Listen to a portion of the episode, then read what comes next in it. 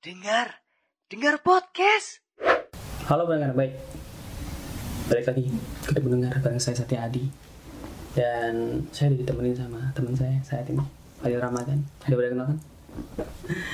Em, kita sore ini bakal membahas tema yang cukup emosional ya Dil? Iya betul. Apa sih? Yang gue bakal nangis lah. Tapi sebelum itu, sebelum kita nangis-nangisan eh, Ada kabar baik buat teman-teman semua Em, Mulai hari ini nih Karena engagement Ketika Fadil in frame itu naik Terima kasih. Banyak yang menonton, banyak yang like Akhirnya kami memutuskan eh, Fadil Ramadan mulai episode ini akan tandem bersama saya di Temu Dengar.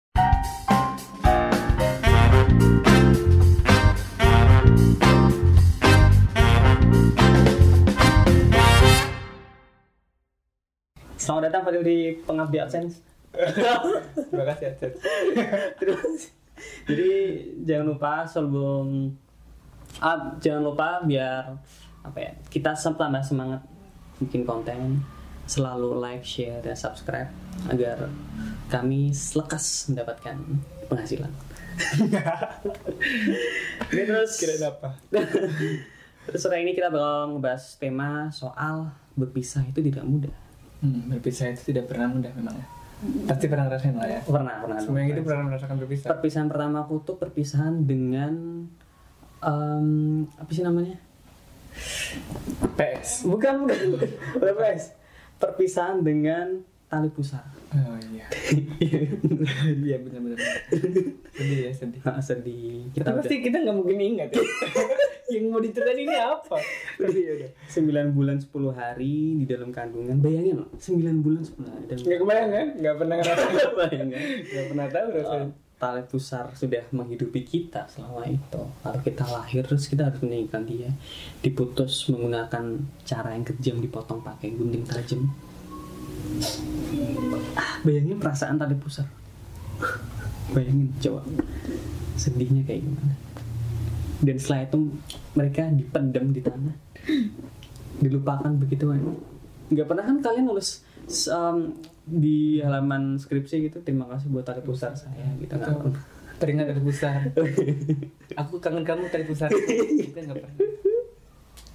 Kamu gimana gitu perpisahan momen perpisahan yang menyedihkan buat kamu apa ya? Masuk pondok. masuk pondok kan bukan berpisah Tapi bersama keluarga. oh iya iya kamu tuh anak keberapa sih Saya anak ketiga dari dari tujuh bersaudara. wow rajin sekali umi dan Abang saya belum belum nikah. Oke. Yang mau silakan. ya silakan Jadi gitu sebenarnya gini ya, anak itu kan titipan dari Tuhan ya. Iya. Saya dititipin lagi ya. oh iya benar benar benar Terus di hari pertama pondok tuh ya itu. Hmm. Enggak, ya ditinggal keluarga. Udah gede dia ya nggak usah nangis boleh tinggal. Hmm. itu umur berapa Itu kelas kelas 7 sih umur berapa ya? kelas 7 oh kelas 1 SMP Eh 12. kalau umur 12 13 kan Nah, 12 umur 12. Terus ya udah ditinggal pergi, mereka pergi nggak benar jauh ya. Terus juga sebenarnya cuman mau nangis nggak boleh nangis. ketika perpisahan itu nggak pelukan atau apa Eh saling oh saling dong ya, oke. bukan tipe keluarga yang berpisah pelukan nangis nangis nggak Balik pelukan bapak, pelukan ibu. oh Terus iya. abang-abang kayak iya, rasain. abang-abang saya juga pondok saya. ya gitu lah. Rasain lu. Oh, oke itu tadi pertama. Terus- Pertama, perusahaan. nah, malam pertama nangis pasti Menurut gue nggak nangis, eh papanya nangis sebenarnya cuman ternyata kan ini asrama banyak ya, jadi Oh. kayak menangis ya gitu. kan banyak temen di situ ya terus ngobrol ada yang dari eh, Kalimantan, ada yang dari Ah. Bekasi. Tak main aja ke rumah saya di Bekasi. Buset baru kenal.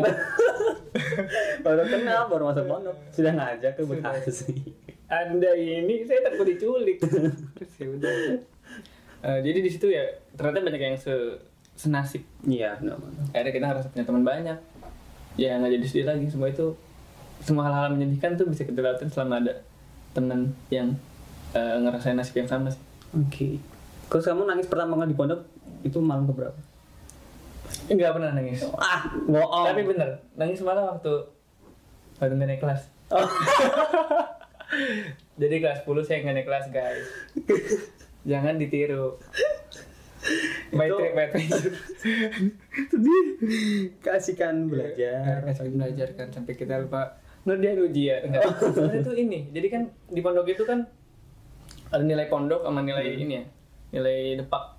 Kita nggak Departemen agama. Ah, departemen agama. Biasanya pondok tuh punya ini sendiri ya mata pelajaran sendiri kayak tafsir hadis gitu-gitu atau ngafal Quran. Nah sebenarnya semua kayak pelajaran umum tuh saya lulus. Oh semua pelajaran pondok pun lulus. Yang nggak lulus tuh cuman tahfiz Al-Quran. Oh. Jadi semua ngapal Al-Quran dua juz waktu itu. Nggak saya, apa. saya nggak kuat cuy. Oh. ngapalin jalan aja susah. Iya. Ngapain Al-Quran? Makanya butuh effort lebih. Iya benar-benar. Benar. semangat. Semangat. Para Al-Quran kalau aku sih mau kepisahan paling sedih itu waktu masuk kuliah terus harus pisah sama teman-teman SMA sih. Ya om om SMA karena gini aku tuh SMA bukan ya bukan tipe-tipe siswa yang pinter banget ya. Enggak. Iya jelas lah ngomong. tidak mungkin. Yang populer banget juga enggak. Tapi aku tuh di SMA dulu ikut ekskulnya paskibra hmm, pas pas enggak enggak ngira. Berarti kalau jalan jalan kering selain itu. Bener loh. Nggak nggak sampai langkah tegap Oh, juga. kan kalau kalau kalau aku sama temenku jalan tuh kayak pasti langkahnya sama. Hmm. itu kayak kalau nggak sama ditepuk mas Enggak gitu. samain mas gitu.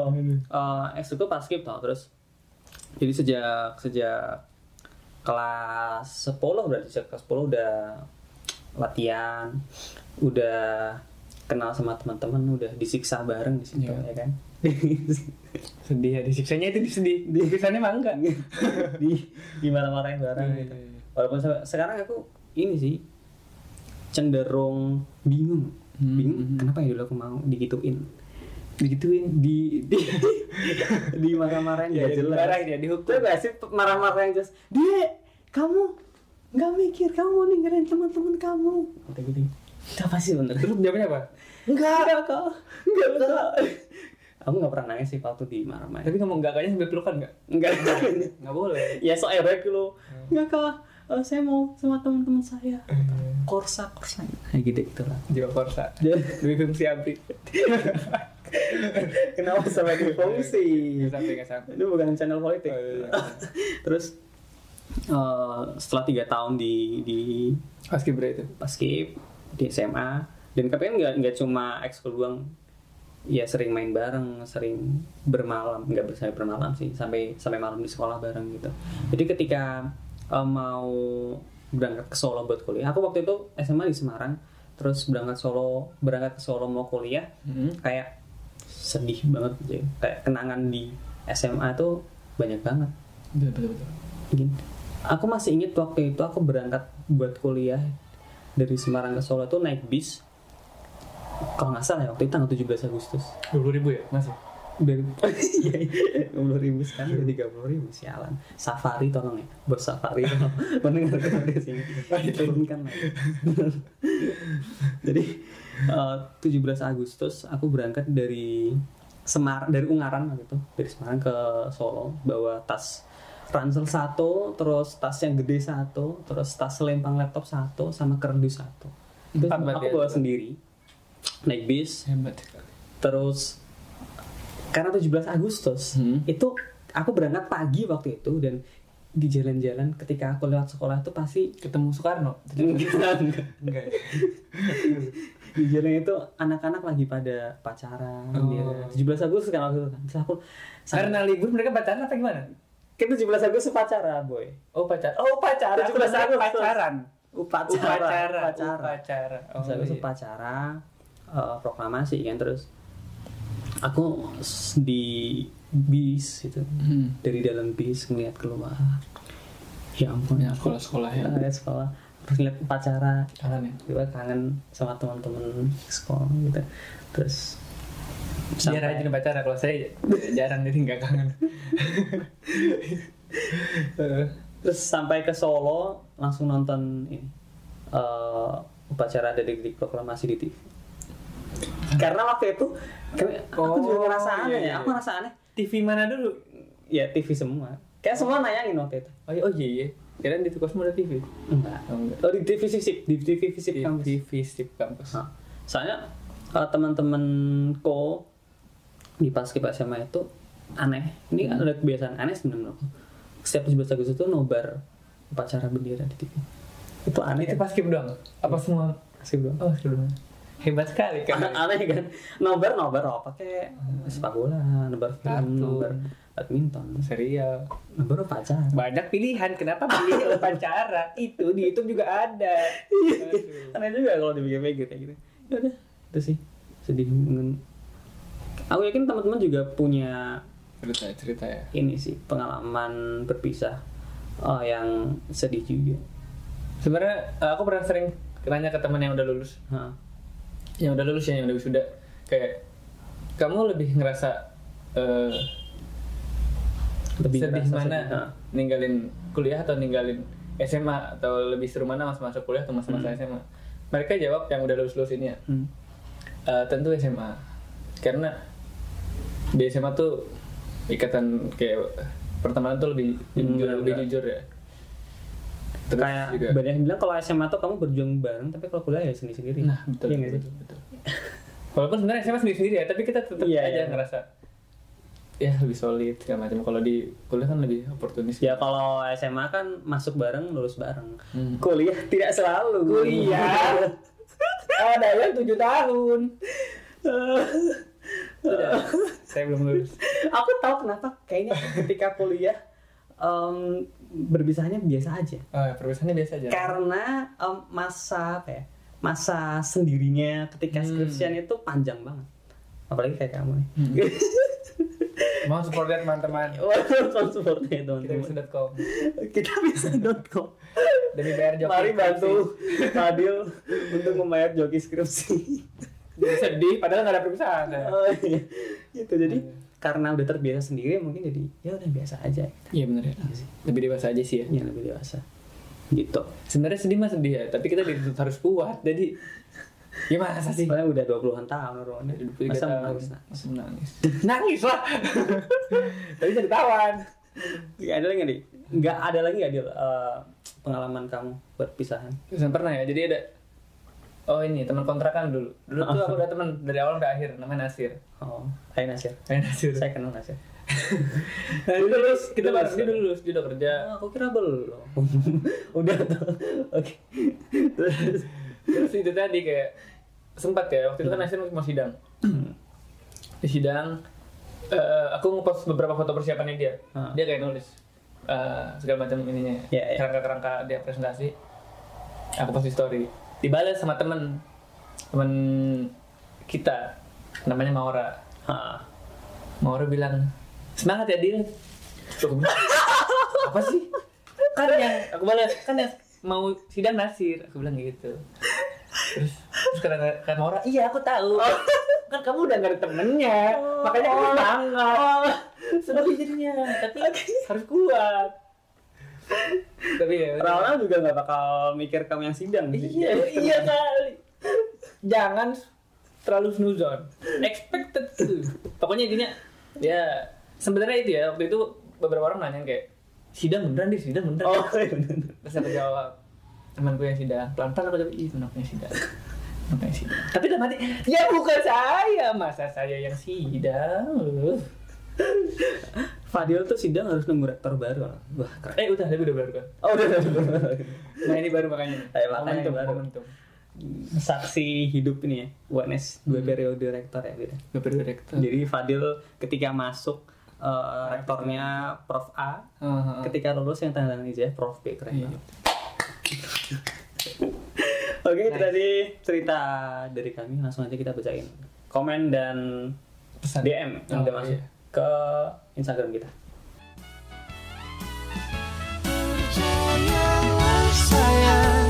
Berpisah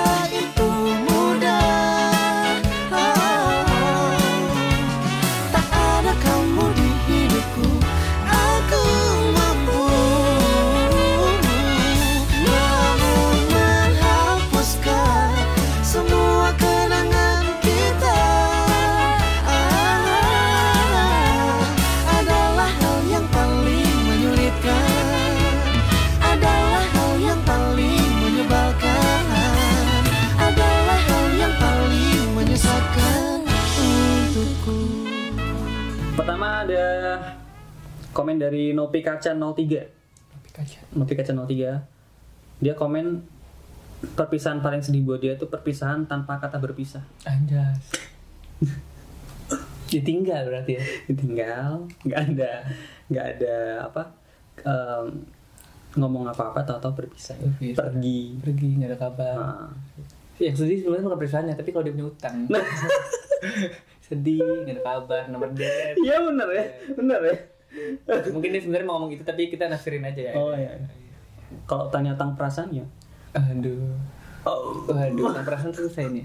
Kayaknya juga harus belajar. Oke. Oke. Terus kedua nih Dari yang Bani Sultan. Bani Nasution. Bani Nasution. Perpisahan paling sedih. Terbiasa paling sedih dia katanya THR seribu dari dirubuhkan. Oh. THR? THR itu Taman Hiburan Rakyat.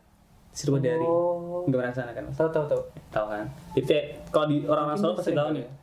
Eh, Taman Hiburan Rakyat Sriwadari itu udah ada sejak puluhan tahun nggak salah. Dia tuh yang diganti hotel bukan sih? Ganti masjid Oh masjid. Oh iya masjid. Sekarang masih pembuatan. Heeh, pembangunan. Eh pembangunan. pembuatan. Lo kira? Dikira bikin mangkok. Jadi Bikin guci. eh THC dari kalau dulu itu ada kayak kawasan arena bermain gitu Hmm, terus hmm. ada setiap malam minggu Ini salah, ya, ini kanan. eh, yang malam minggu ada konser dangdut Hmm, malam betul, gitu. betul. bayarnya cuma berapa ya dua puluh ribu apa nggak tahu aku lupa aku nggak pernah masuk sana soalnya ya cuma masuk taman kan- seribu dari doang tapi nggak Oh pernah orang biasanya. ya? Iya, aku pernah koyang. Tapi memang buat orang-orang Solo tutupnya dan dirobohkannya THR Sudar itu sangat ini sih sedih sih soalnya. Oke tempat bermain kita. Iya bener, apalagi orang Solo yang udah apa Biasa umurnya paruh baya ke atas tuh kan. Pasti kan mereka uh, sering tuh uh, waktu kecil main ke THR gitu. nyari hiburan segala macam ketemu teman lamanya di situ. Sayang banget sih. Uh, cagar budaya. Kalau bisa dicagar budaya, cagar budaya kayak itu harus dirobohkan. Oke, selanjutnya ada dari Hai Mentari. Hai Mentari. Hai Mentari underscore. Halo. Uh, menurut dia perpisahan yang paling sedih buat dia itu perpisahan dengan kalimat ini jalan yang terbaik buat kita. Semoga kamu dapat yang lebih baik. Kamu baik, kamu tulus. Semoga ada orang yang baik juga untuk kamu dan itu bukan aku orangnya. Hmm. Anda so tahu yang ngomong begitu. Dan Kamu baik. minggu berikutnya dia udah jalan sama cewek lain pasti. Iya. Iya. Membohong. Anda baik. Kena- kenapa sih? Terbaik.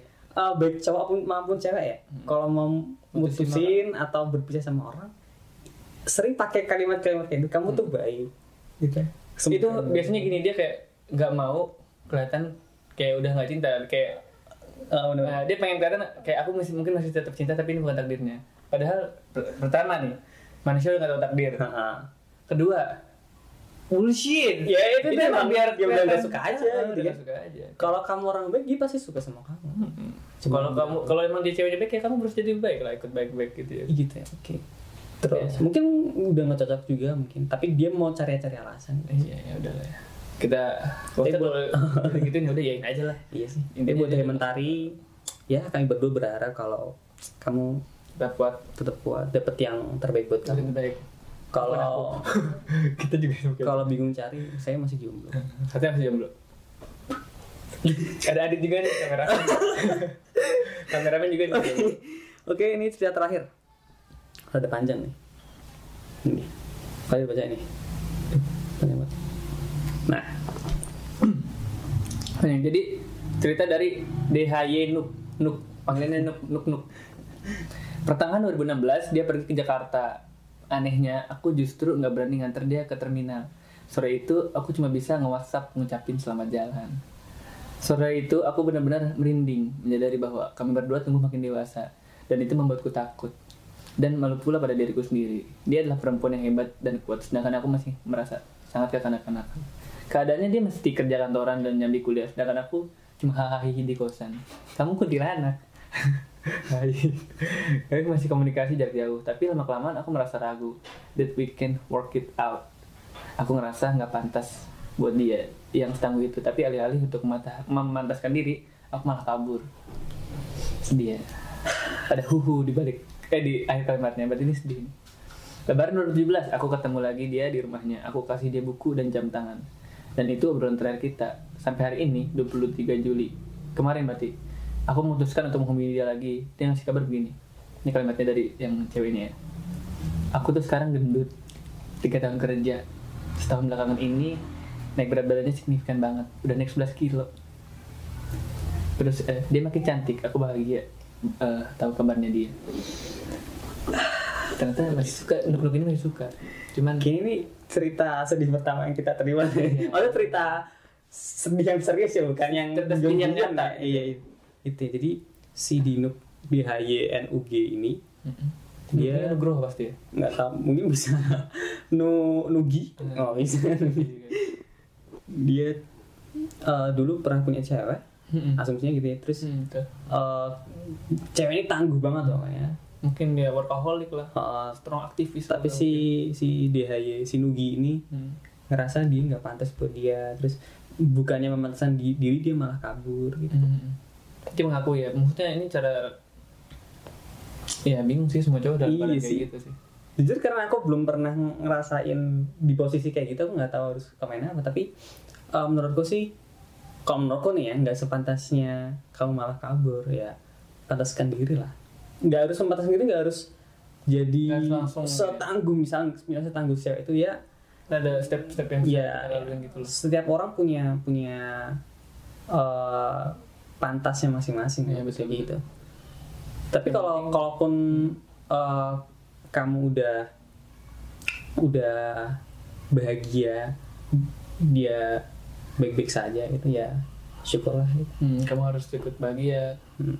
walaupun aku yakin si DHYNUG ini pasti dalam hatinya sedih Sedih Cuman bagaimana lagi, ibarat nih, ibarat nih. Ibarat orang-orang udah pada lulus, kamu belum lulus.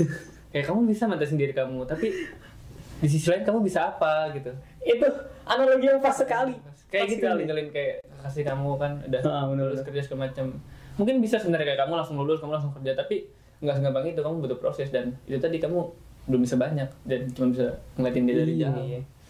tapi emang keadaan menuntut kita untuk jadi kuat oke semangat Dino semangat tetap kuat Nugi Nugi Oke itu tadi eh, episode kali ini. Kalau kalian masih ada apa ya curhatan yang mau dicurhatin mungkin bisa di kolom komentar atau di eh, DM kami. Terus jangan lupa episode ini dan episode berikutnya. Kami berdua akan tandem. betul Fadil Ramadan dan Satya Adi di Temu Dengar. Jadi terus pantengin Temu Dengar episode-episode selanjutnya. Eh, saya Satya Adi, saya Fadil Ramadan mohon pamit. Bye. bye